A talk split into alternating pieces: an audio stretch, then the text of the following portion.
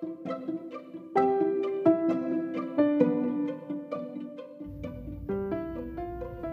semuanya, apa kabar nih? Semoga semuanya sehat-sehat aja ya. Nah, balik lagi di podcast Sweet Potato Garden yang kali ini bakal nyeritain perjalanan naik gunung lagi nih. Kira-kira perjalanan naik gunung apa ya kali ini? Oke, langsung aja gue bakal ceritain tentang perjalanan gue naik ke puncak Gunung Gede di Jawa Barat. Stay tune terus ya, kita lanjut uh, ceritanya setelah nada berikut ini.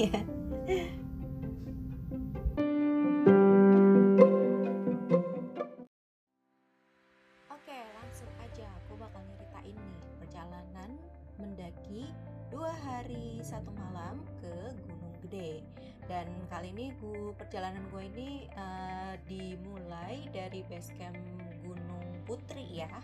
Jadi memang ada tiga jalur nih. Satu jalurnya Gunung Putri itu yang kedua jalurnya Cibodas dan yang ketiga itu jalur via Salabintana ya. Nah kalau gue memilih jalur Gunung Putri ini karena memang tujuannya itu memang ke Gunung Gede dan uh, mau campnya di alun-alun Surya Kencana. Tapi kalau misalkan ada juga nih yang melakukan perjalanan dari Cibodas untuk bisa sampai ke Gunung Pangrango dulu baru nanti melintas ke puncak gunung gede. Cuman kayaknya kalau gue uh, fisiknya nggak terlalu sekuat itu dan itu tuh lebih membutuhkan waktu yang banyak ya. Artinya butuh kayak sekitar tiga harian dua malam lah supaya bisa tetap uh, enak jalannya gitu. Dan hari itu sih gue emang cuma punya waktu dua hari aja sih gitu. Nah ceritanya kita mulai aja ya. Jadi sebenarnya sih ini perjalanan yang cukup singkat ya karena kan uh, posisi Gunung Gede itu nggak terlalu jauh sebenarnya dari rumah gue. Jadi dari rumah menuju ke base camp itu hanya sekitar uh, dua jam lah. Ya dua jaman deh gitu kan. Dan sebenarnya reachable banget gitu. Dan selama ini gue belum pernah melakukan pendakian ke Gunung Gede karena waktu itu hampir-hampir sih uh, ikut sama teman-teman gue. Tapi nggak jadi ada halangan gitu makanya sekarang gue melakukan uh, perjalanan uh, bertiga aja sih kelompok kecil gitu. Jadi uh, ceritanya dimulai dari gue jalan dari rumah. Jadi uh, untuk akses transportasi nggak begitu sulit ya karena dari rumah gue menuju base camp itu juga bisa uh, pakai apa taksi online. Tapi sebenarnya dengan naik angkutan umum juga bisa sih. Cuman karena itu hari kerja gue mikirnya kayak takutnya tuh kayak uh, macet gitu nggak sih? Dan gue sebenarnya agak nggak hafal gimana jalur uh, kalau misalkan yang mau ke arah puncak-puncak gitu. Karena kan memang harus ngelewatin puncak dulu ya sampai nanti turun ke arah Cianjur gitu Nah, ya udah gue pagi-pagi naik taksi online sampai ke base camp si Gunung Putri. Nah, dari situ gue nyampe jam 7 pagi. Hari itu hari Selasa dan surprisingly ada beberapa rombongan juga gitu karena kan gue pikir kalau dengan naik di hari weekdays hari kerja itu bakalan sepi gitu tapi ternyata gue salah jadi ada beberapa grup yang memang uh, sebenarnya nggak terlalu penuh-penuh amat sih cuman tetap untuk ukuran satu gunung di hari weekdays itu lumayan banyak gitu.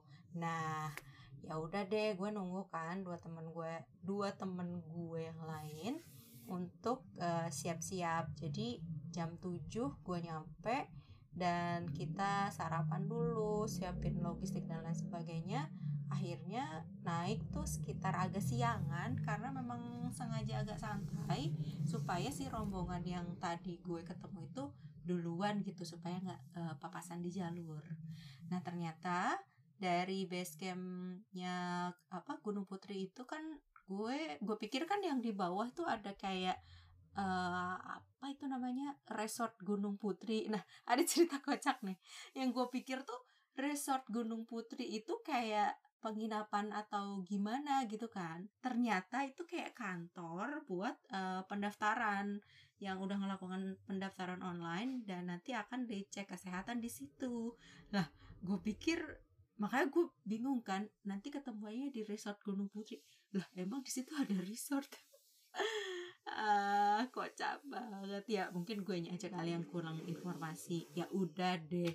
Dari situ agak uh, untuk ke kayak posi maksi awal itu sebenarnya agak naik sedikit lagi sih kayak mungkin uh, 5 sampai 10 menit lagi dan karena gue dapet tebengan naik motor nanjak ke gue akhirnya naik motor ke si uh, titik pendakian yang pemeriksaan simaksi itu. Nah di situ bakalan dicek uh, apakah sudah melakukan pendaftaran terus uh, barang-barangnya juga kayak akan diliatin kayak kira-kira cukup nggak buat uh, kelompok terus belum kok misalkan uh, apa nama outfitnya nggak boleh pakai sendal kan ternyata. Soalnya pas gue ketemu tuh ada rombongan yang lagi ditahan karena salah satu pendakinya itu pakai sendal dan itu ternyata nggak boleh. Jadi siapin bener-bener apa ya peralatannya dengan lengkap ya karena kan naik gunung itu uh, suatu tetap aja termasuk kegiatan yang lumayan ekstrim dan kita harus uh, punya persiapan yang sangat-sangat siap gitu. Jadi ya ikutin aja apa yang sudah diatur gitu. Ya udah deh akhirnya gue melakukan perjalanan dari base camp Simaksi itu ke uh, pos 1 nah sebenarnya perjalanan lumayan asik tapi mungkin karena kita mulainya agak siang jadi agak panas tuh di pos yang dari Simaksi menuju ke pos 1 uh, karena memang areanya masih lumayan terbuka. Jadi kita akan melewatin perkebunan warga. Nah, di perkebunan itu kayaknya sih lagi musim panen ya, soalnya uh, banyak petani gitu yang lagi kayak uh, nyiap-nyiapin buat panen dan itu tuh sayur-sayurnya tuh seger-seger banget dan gue tuh ngeliat kayak si pohon pohon ya pohon sayur si brokoli itu loh yang biasa kita beli di warung atau di supermarket. Sayurannya tuh bener-bener kelihatan seger banget ya si brokoli itu dan ternyata pohon brokoli pohon apa sebutannya? Saya sarus brokoli itu bener-bener gede banget atau memang itu jenis yang emang super ya? Jadi selain si brokoli ada juga si wortel ada sawi ada banyak deh pokoknya sayur-sayur mayur gitu. Dan ternyata pas gua ngobrol-ngobrol emang kalau di daerah itu daerah uh, kaki gunung gede itu memang cocoknya lebih ke sayur-sayuran ya dibanding kayak buah-buahan. Nah, ya udah tuh setelah kita melewati si perkebunan warga, akhirnya menuju pos 1 itu bakalan lumayan masuk ke area pepohonan di area uh, hutan pinus ya dan gue tuh nggak tahu kenapa gue tuh selalu kayak seneng aja sih kalau ada di hutan pinus soalnya kan dingin ya adem gitu. Ya udah tuh akhirnya kita sampai ke pos 1 dan dari pos 1 ke pos 2 selanjutnya pos selanjutnya itu sebenarnya jalurnya masih lumayan asik uh, banyak pepohonan gitu kan tertutup. Jalurnya masih nggak begitu nanjak ya walaupun nanjak nggak se ekstrim di pos uh, eh, 3 ke pos 4 ya.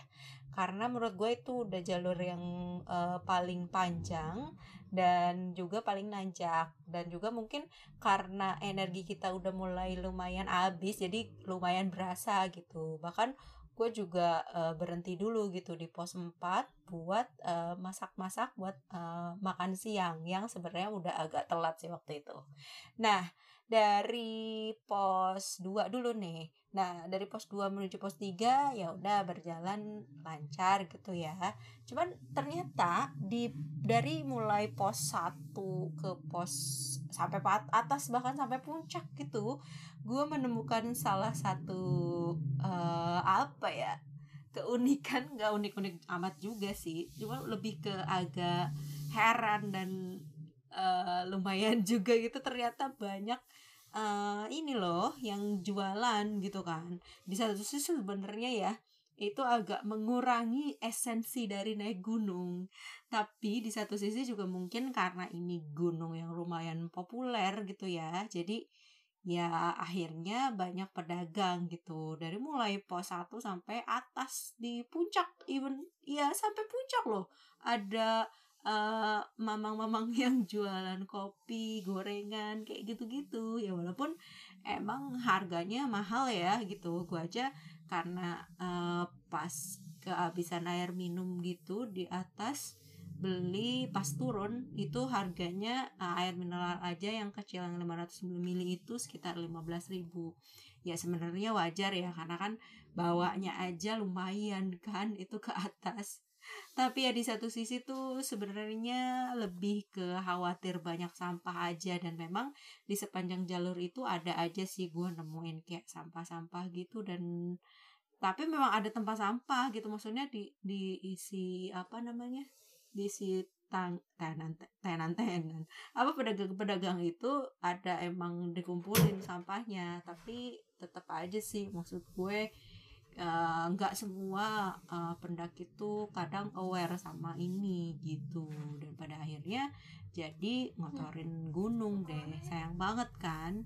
Ya udah gue dari pos balik lagi cerita tentang di pos nih dari pos 2 pos 3 lancar pos 3 menuju ke pos 4 gue kayak ini dulu sih lebih ke apa namanya nah, istirahat dulu karena mulai lapar. Karena emang kita kan jalannya agak siang kan dan uh, apa namanya karena jalan agak siang itu akhirnya uh, di atas itu pas makan siang tuh agak telat. Dan kita diriin nggak diriin tenda sih apa namanya itu flash seat buat uh, karena tadinya kirain bakalan mau hujan karena si kabut tuh udah mulai turun padahal itu baru jam satu jam setengah dua gitu kan. Udah rada-rada gelap gara-gara kabut itu dan udah dingin.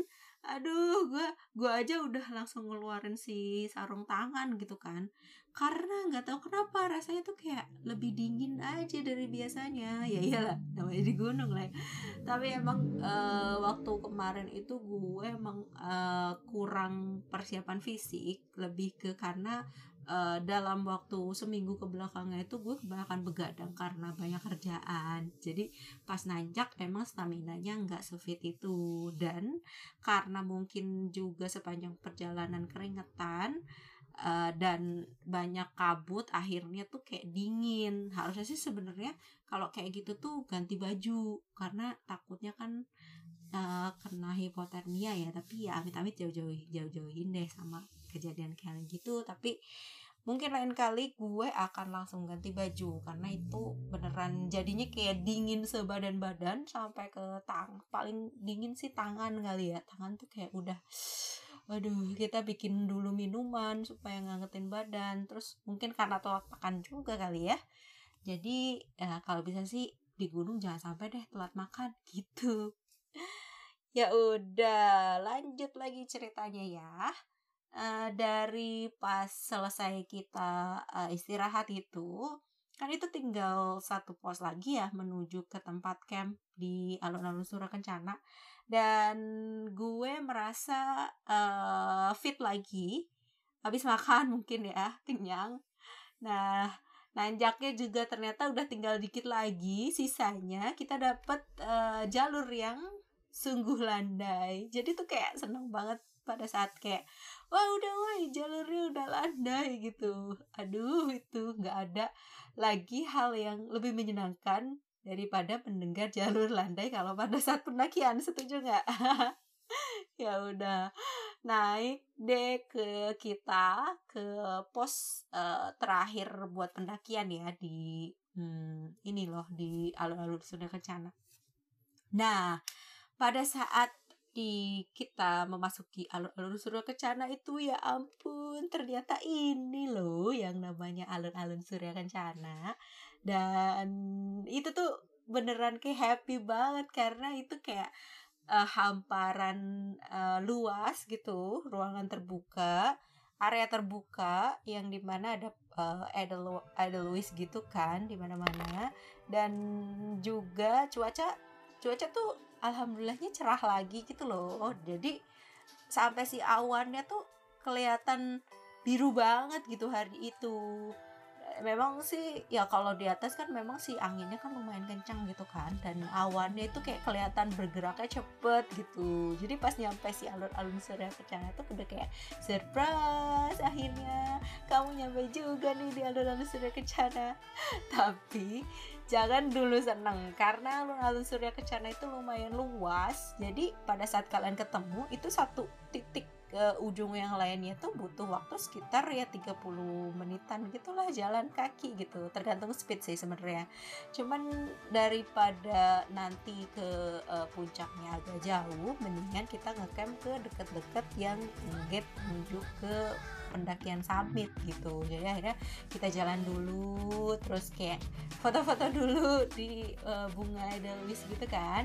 Dan gue nemuin pohon edelweiss yang baru mekar gitu. Ternyata wanginya tuh gimana ya? Soft gitu gak sih? Kayak aduh ini wanginya kayak nyaman gitu yang ah beda banget deh rasanya gitu kan.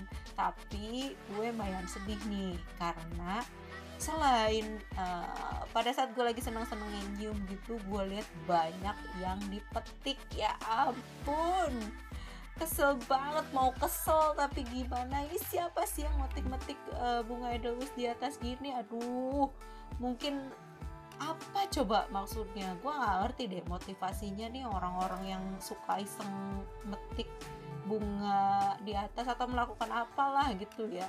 Ya ampun dasar ya manusia gitu. Ya gue juga manusia sih tapi maksudnya kalau udah uh, di gunung gitu ya janganlah kayak gitu. Apalagi kan eh, itu kan nggak boleh ya dipetik apalagi gitu. Kan jadi mati. Aduh aneh-aneh aja gitu kan. Kesel banget. Tapi ya udahlah daripada gue bikin keselnya buat nanti kalian nih yang mau nanjak ke gunung apa pun please please please please banget. Jangan dipetik. Kalau mau foto ya foto aja. Tapi jangan dipetik. Aduh gemes. Ya udah deh cerita gemes-gemesnya itu uh, selesai. Akhirnya kita pas jalan ternyata pas lagi sunset gitu kan. Ya udah dari tadi pas keselnya udah lumayan hilang terus nyaksiin sunset deh di alun-alun Surya Kencana. Gimana ceritanya? Singkat banget sih emang perjalanannya. Tapi sebenarnya nggak sesingkat itu. Gue aja membutuhkan waktu sekitar 7 jam lah sama uh, istirahat dan tadi masak-masak makan siang dan lain sebagainya atau sampai si alun-alun Surya Kencana. Itu dengan speed gue yang lamban ya. Karena kan gue pendaki lamban tapi bangga kalau kalian tipe pendaki kayak apa nih? Pengen tahu juga gue. Tapi ya karena gue ini tahu uh, kapasitas diri gue yang nggak bisa jalan cepet-cepet apalagi kalau nanjak ya udah. Makanya gue lebih suka uh, naik tuh dengan rombongan kecil gitu. Bahkan gue sebenarnya uh, semaksimal eh seminimal mungkin maksudnya sekitar tiga orang dua orang atau tiga orang gitu